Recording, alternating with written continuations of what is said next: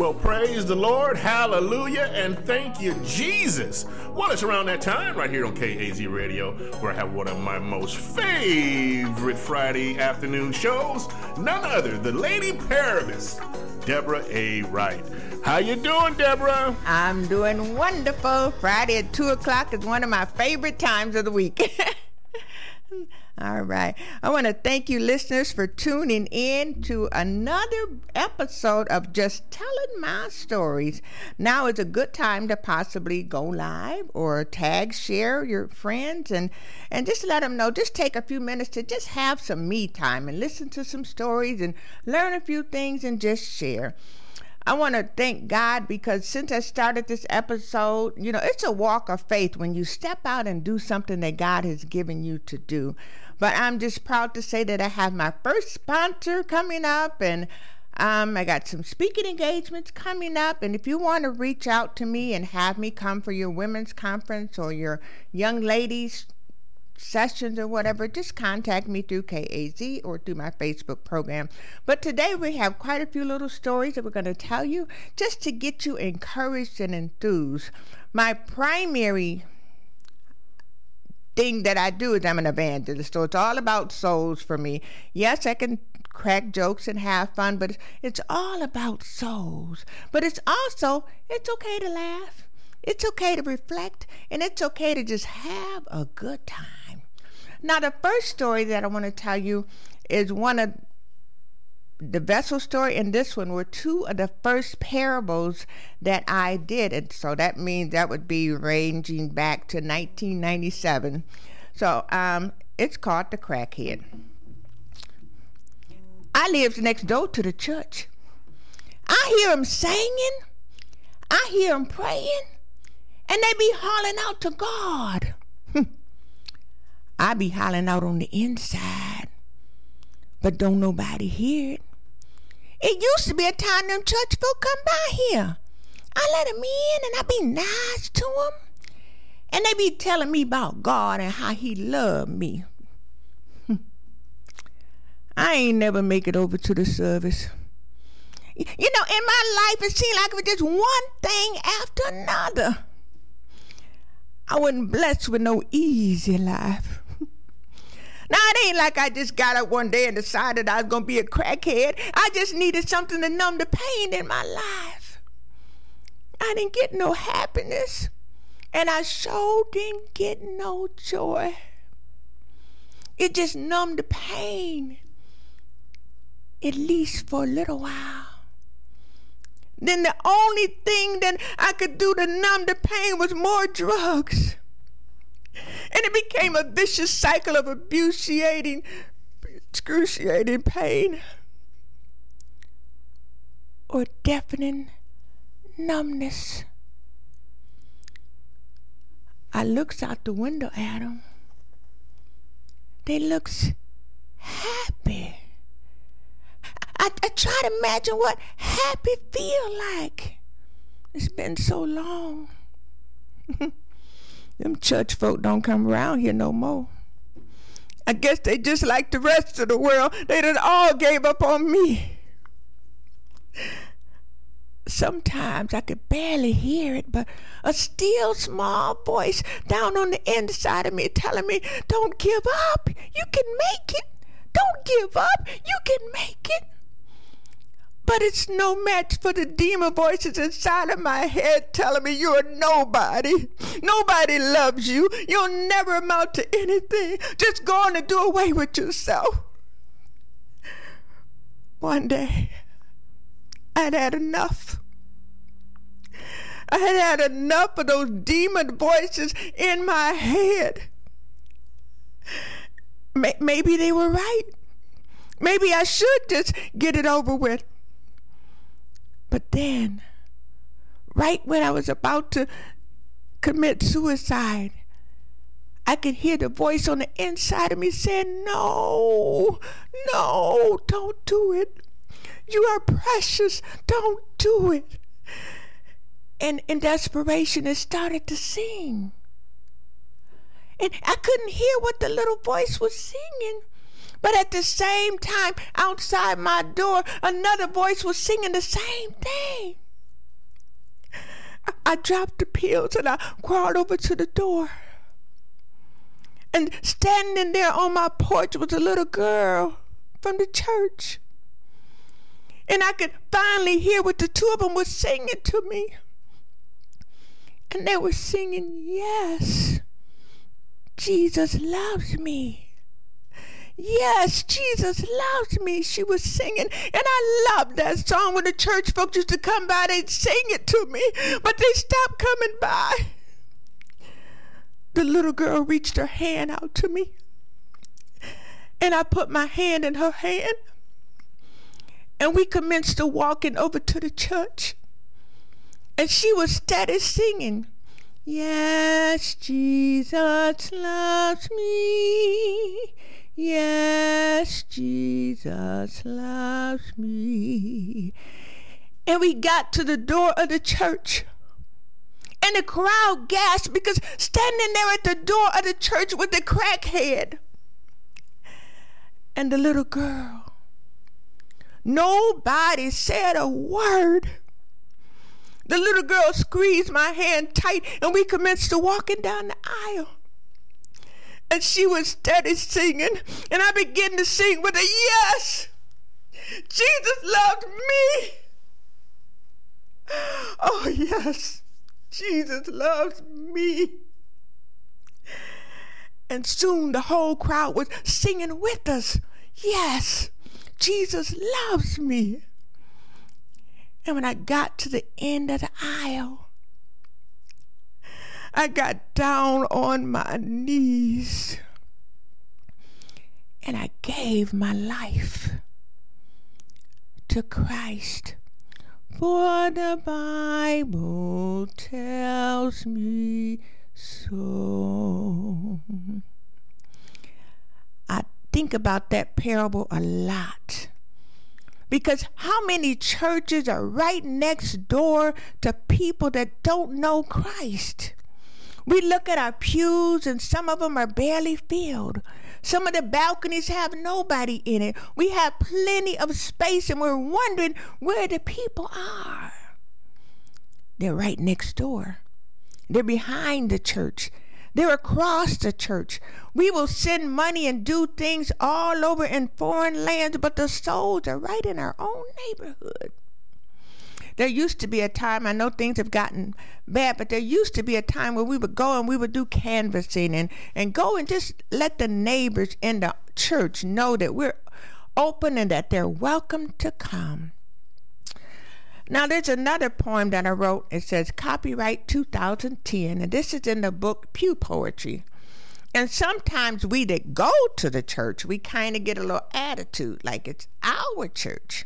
I've been here 40 years, and as one of my friends say when they say I've been in the way 40 years, yeah, they've been in the way of other people coming in.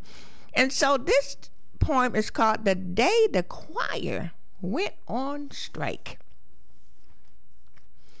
One day the choir got upset and decided to go on strike.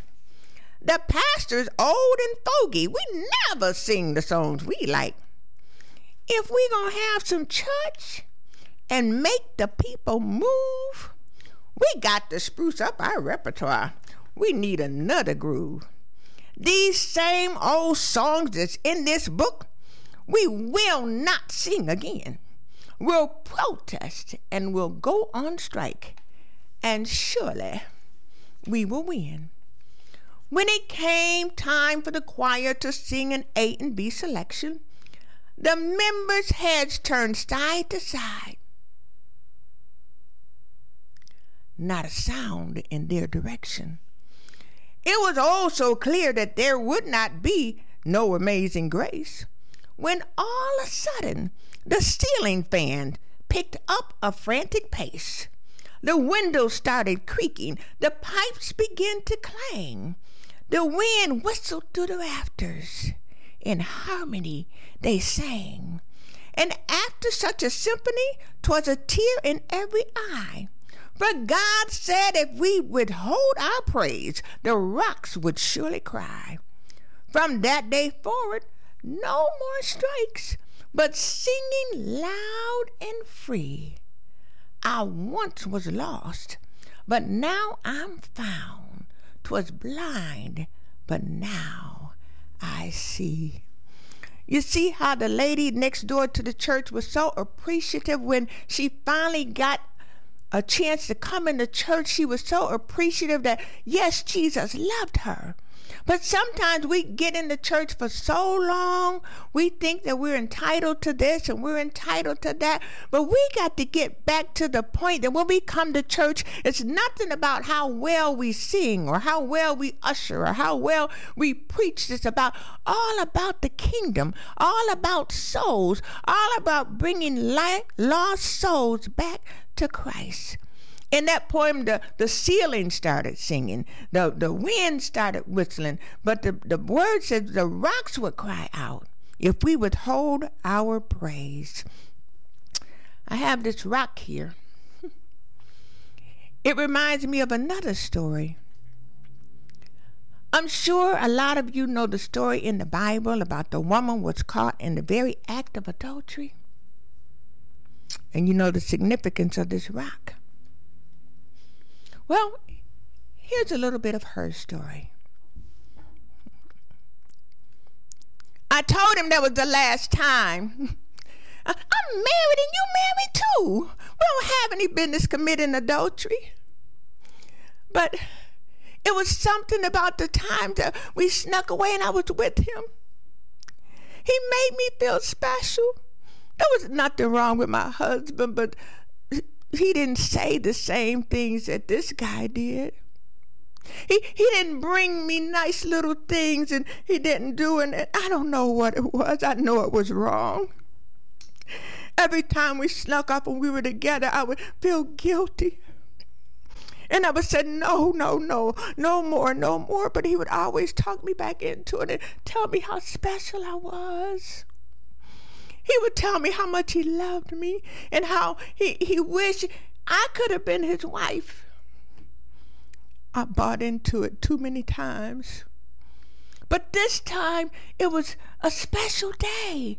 You see, because Jesus was coming into town and I wanted to go see Jesus, but he said, No, come on, it's a perfect time for us to steal away. Everybody will be there with Jesus and we can be together. I love you, he said. You're so special, he said. And I knew better, and in my heart, I knew I shouldn't do that. But I said one last time, just one last time. And we snuck away. I could hear the crowd gathering up to see Jesus outside of where we were. And he kept trying to take my mind off of it and, and, and keep me convinced that I was doing the right thing. But in my heart, I never felt good about it. And I was like, okay, this has got to be the last time. But then I heard a rustling outside of the door. And all of a sudden, these men bust into the room and they, they caught us. And he left. I could see him standing on the side of the room getting dressed. And the men were grabbing me and pulling me and calling me all kinds of names and calling me an adulterer and calling me this. And how come they didn't see him? And they drug me outside. And I tried my best to cover my nakedness. And they drug me down the street, and the dust and the dirt was in my hair, and they called me all kinds of names, and the people were watching. And I saw Jesus up ahead. And the people were gathering stones. I knew it. I knew I should have stopped. I knew I should have stopped sinning before now. But I was going to meet my death by stoning. But the thing that hurt me so much more is that why they didn't get him. Why he didn't try to help me. He said he loved me. He walked off with them. And when I got to Jesus, it was a huge crowd. They had gathered so many people, and they all had rocks in their hands, and they were all persuading Jesus what should happen to me. And I looked up and I saw my lover. He was fully dressed and he had a stone in his hand. But you told me you loved me. I made sacrifices for you, and now you're willing to stone me with the rest of them. I didn't know. I felt bad for my husband and for all the things and humiliation that he would have to go through, my children. I didn't want to die like this. But they took me to Jesus. Jesus had taught about adultery. He had taught about sin and he had taught about all these things. I didn't know what was going to happen. But then Jesus, he started writing on the ground. And the people watched. But they were still picking up stones the looks on their faces were like they could kill me. The looks on their faces like I was trash. The looks on their faces, especially my lover. He looked like he never even knew me. I felt so foolish and so ashamed. But then Jesus lifted up his head and he spoke to the crowd. And he said, He, without sin, cast the first stone. The first rock that dropped to the ground was that of my former lover. Others began to drop the rocks in their hands and turn away. And Jesus looked at me and he told me to go and sin no more. I couldn't believe the compassion that he had for me, a wretch undone. I didn't deserve it. But he forgave me and gave me a chance. You see, the men came that day, they rushed me away, they carted me off to Jesus. Adultery, my sin, the men caught me in, and they wondered what Jesus would say. But he stooped to the ground, the crowd was all around. They yelled and they gathered up stones. But he said he went out sin cast the first stone. The accusers they came with rocks in their hands, prepared to stone me that day.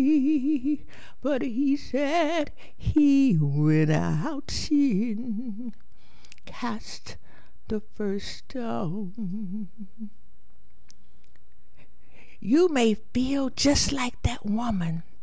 You may feel that you have gotten yourself trapped and entangled in some things you can't get out of, especially young women. I've heard these days that so many young women say that they prefer a married man. But you deserve better than that. You deserve to be the woman that God created you to be. You are a precious jewel. You don't have to settle for second best. You need to do like the woman, like Jesus told the woman, go and sin no more. And begin to tell yourself, like the crackhead, that yes, Jesus loves me. And Jesus wants the best for me. I remember a, a while back, I have three daughters and a son. And my middle daughter was a little bit challenging. But sometimes when your children are challenging, it's because of the major anointing that they have on their lives. I remember taking them to a revival where Juanita Bynum was there.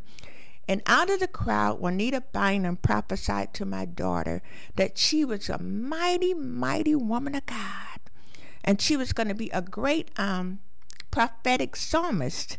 And at the time, I didn't really understand that what that was. That was in the '90s or whatever. But anyway, one time I got mad. I haven't all. Um, I've never been perfect, but I haven't always been as close to it as I am now. Okay, you understand what I mean. And one time I got angry with her and I told her some very harsh words that even hurt me to today. And I told her, You're not going to be anything. You're not going to this. And oh, I, you know, I hate to even say it, but she told me, She said, Uh uh-uh, uh, you are wrong, Mom. You see, I'm a prophetic psalmist. I just ain't doing it right now. and so we have to begin to look at our lives, and you may look at yourself, you may be watching this in the crack house. You may be watching this sitting up, have just got through doing drugs, just got through prostituting, just got through whatever. But I speak to you and I call you mighty men and women of God. All you have to do is go and sin no more. Just like the woman in the crack house at the weakest moment where she was about to commit suicide. A little girl snuck out of Sunday school and went over and began to minister to her in a little song. Yes, Jesus loves me. Yes, Jesus loves you. And all you have to do is like the woman that got caught. I mean, she got caught in the very act, caught. She couldn't lie about it. She couldn't excuse it away. She couldn't do anything. But what did Jesus say? He told her to go and sin no more. I just want to encourage you through the stories that life is, is a treasure. Every day that we have to live is a gift from God. Being a stage four cancer survivor, instead of saying remission, I always call it God gave me a grace period. So during this grace period, I'm going to continue to tell my stories. I'm going to continue to do different things and, and just continue to be who God gave me to be. I have another show with Lady Flo Duggar, and we come on on Wednesdays, and you can check it out on WKAZ TV with Lady Flo Duggar. And the last show we had, we had um, a prophet Tony Crosby here. And he prophesied to me that doors would be opening like dominoes. And that was Wednesday. So since that time, I've gotten two engagements, and one of them is international. So I thank God for that. But I just want to encourage you, whatever your gift is, whatever God gave you to do. It may not be just like somebody else's, but you do what you're supposed to do and begin to praise God for who you are. We have rough times, we have hard times, and some of these um, stories are very old. Here's another one in the Pew Poetry book. It's called I'm Gonna Change. Now, with this being January, some of you probably made New Year's resolutions that you've already broken now. Some of you have probably still figuring out what you want to do. This is a funny little poem. It's called I'm Gonna Change.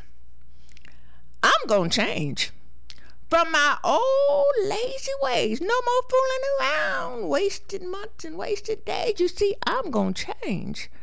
From now on, the best of me you'll see. That old sluggard's gone. Put the prince back on the throne. Lord, help me change. I've got to change. Too many dreams will abort. So must change. From three days late to a dollar short. Just watch me change. You see, procrastination causes sorrow. But this time, I'm for real. Oh, yes, it's the real deal. But Lord, oh, Lord, I'll start tomorrow. How many of you do that with your dreams and with your goals? How many of you write them down, say what you're going to do, but then you decide we're going to start tomorrow?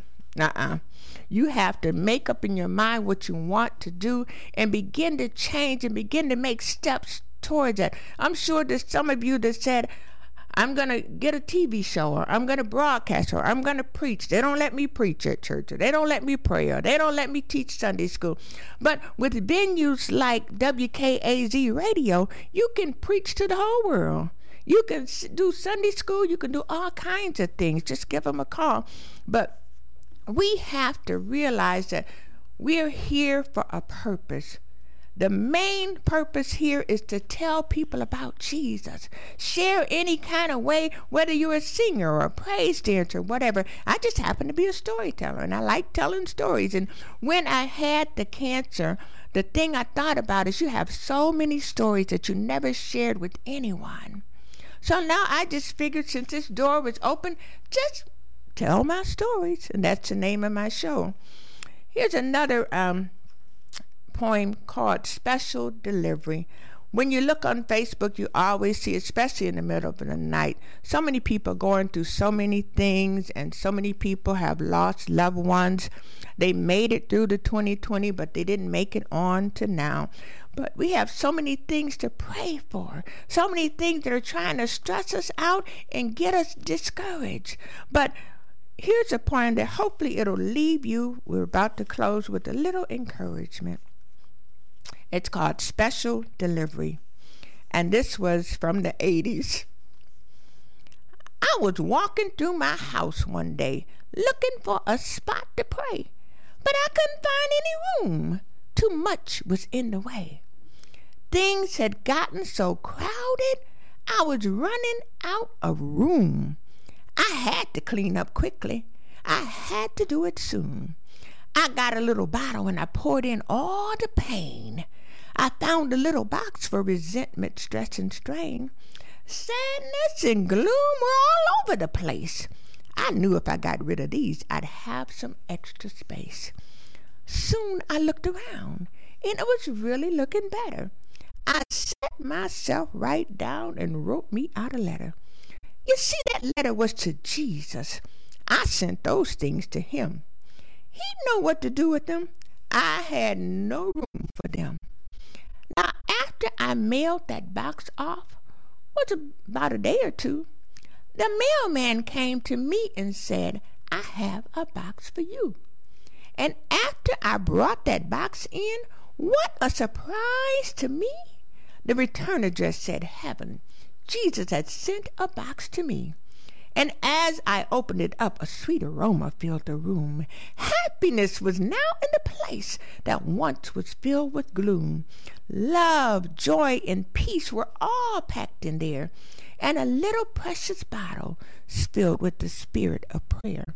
These gifts were all so beautiful, and my heart was filled with glee. Never have I received anything more beautiful than what Jesus sent to me. If you find your house is getting crowded and you're barely getting through, just mail a box to Jesus and he'll send one back to you. I just want to encourage you this weekend to just find some time and some quiet time with Jesus. There's no better way you could spend your time if there's you feel like you're in the midst of a storm, or even if you feel like you're in a desert, you have no direction, you don't know what way to turn. When you come in the presence of Jesus, He'll give you peace. He'll restore your joy. He'll give you direction. One of the most miserable feelings in the world is to not have direction.